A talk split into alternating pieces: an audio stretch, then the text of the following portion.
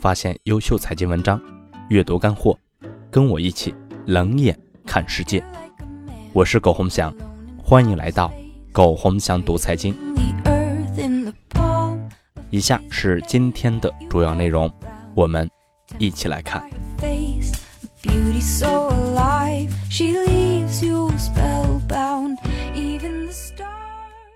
三月二十六日，为什么投资不去东北？因为政府太强势的地方，市场原则都被破坏的最彻底。就辉山的情况来看，债权处置其实很简单，根据市场原则来就行了。政府非要让金融机构做特别处理，这种事情你可能把这个事情给解决了，但是最后的结果就是谁都不敢来。你今天要这么玩，就这么玩；那么玩，就那么玩。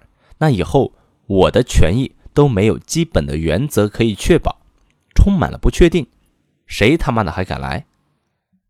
最终带来的结果其实是谁也不信你，自然就带来更大的恶果。而且说实话，这种充斥造假和谎言的企业，你不去处理，故意纵容，出了事情还要力保，那是。对正规做事业的人的伤害，坏人得不到处理，让好人怎么活呢？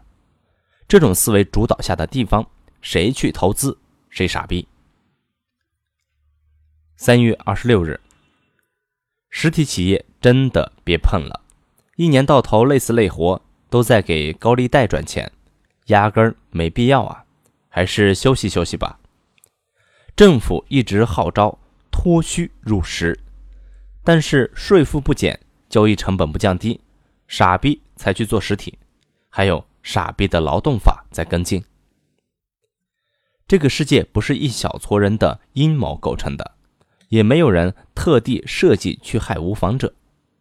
在过去长达二十年的时间里，中国人几乎可以在任意时点买房，没有谁死活挡着不让买房，更多的是聪明的看着房价上涨，死活。旁观不买，二十年来就是不买，错过七千多天的机会，怨谁？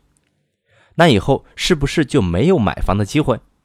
仍然不是，但这还是个月，还是不愿买的个人问题，不是这世界设局坑你。三月二十八日，其实我今年真觉得债市、股权都机会都很大。但是我觉得股票会有机会。刘主席的改革逻辑，根本上就是凸显好股票的价值，有业绩、有逻辑会分红，有现金价值的公司股价会狂飙。以前的股市好坏价格差距不大，甚至背离，好公司价格甚至不如烂公司。在股票发行不断放开的情景下，烂股票一定被抛弃，腾出来的资金。追逐好公司的情况就会出现。今年降低对债和股权的投资额度，加大股票投资会有高回报。当然，筛选好公司需要专业能力。一季度已经爆出八百亿各种违约，拖累不下百家金融机构下水了。呵呵，资金紧张很快就将席卷市场。如果你不能腾出足够的现金流，我觉得下半年日子会很难过。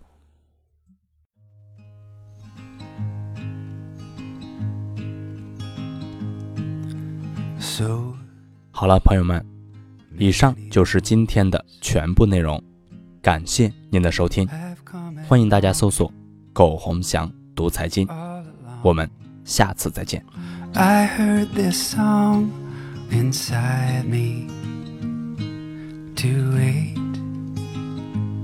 I was told. But now I've found a different sound I hear when you're around me.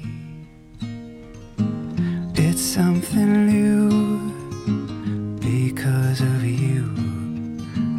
I hope I hear it forever. My, my love, I've been without you too long. My, my love, I've been running too fast to belong to anyone.